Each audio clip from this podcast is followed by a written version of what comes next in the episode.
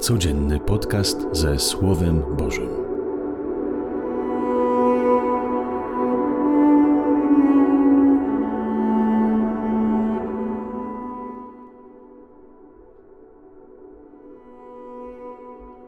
Z Ewangelii według świętego Łukasza. Gdy Jezus wyrzucał złego ducha, niektórzy z tłumu rzekli: Mocą Belzebuba, władcę złych duchów, wyrzuca złe duchy. Inni zaś, chcąc go wystawić na próbę, domagali się od niego znaku z nieba. On jednak, znając ich myśli, rzekł do nich: Każde królestwo wewnętrznie skłócone pustoszeje i dom na dom się wali. Jeśli więcej szatan sobą jest skłócony, jakże się ostoi jego królestwo? Mówicie bowiem, że ja przez Belzebuba wyrzucam złe duchy. Lecz jeśli ja mocą Belzebuba wyrzucam złe duchy, to czyją mocą wyrzucają je wasi synowie? Dlatego oni będą waszymi sędziami. A jeśli ja palcem Bożym wyrzucam złe duchy, to istotnie przyszło już do was Królestwo Boże. Gdy mocarz uzbrojony szczerze swego dworu bezpiecznie jest jego mienie. Lecz gdy mocniejszy od niego nadejdzie i pokona go, to zabierze całą broń jego, na której polegał, i rozda jego łupy. Kto nie jest ze mną, jest przeciwko mnie, a kto nie zbiera ze mną, ten rozprasza.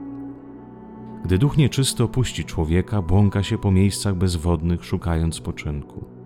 A gdy go nie znajduje, mówi: Wrócę do swego domu, skąd wyszedłem.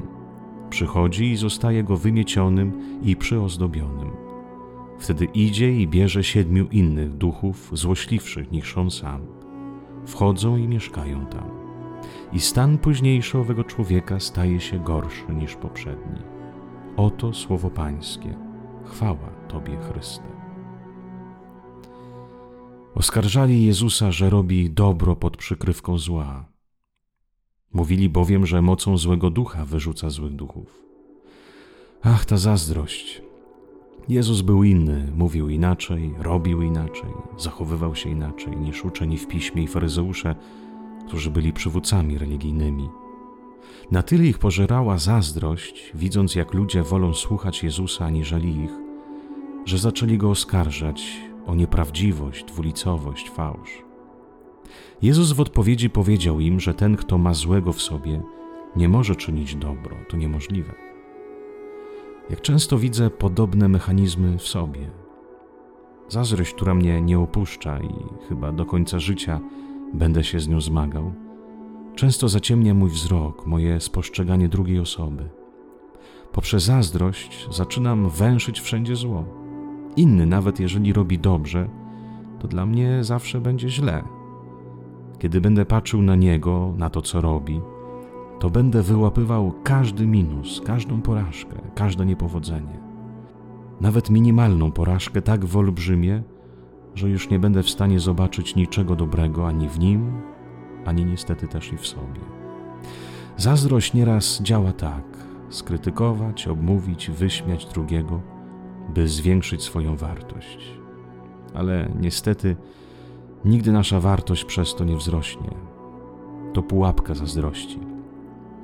Nie umiejąc się cieszyć sukcesów innych, nie cieszymy się też i swoimi. Przy każdej czynności, którą będziemy wykonywać, będziemy tak spięci i sfrustrowani, bo co inni powiedzą, a jeśli się pomylę, zawalę, że każda czynność będzie niosła ze sobą stres i niezadowolenie. Wciąż będzie za mało dobrze, za mało idealnie, za mało, za mało. Uważam, by zwalczyć w nas zazdrość i uzdrowić nasze spojrzenie na innych, trzeba umieć ucieszyć się sukcesami innego. Nie wyłapywać od razu minusów. Na przykład, fajnie robi, ale nie jest katolikiem. Zrobiła super, ale i, i tak co z tego, jak jest rozwiedziona i żyje w grzechu. Super jemu wyszło zorganizować imprezę, ale robi to dlatego, bo lubi być w centrum.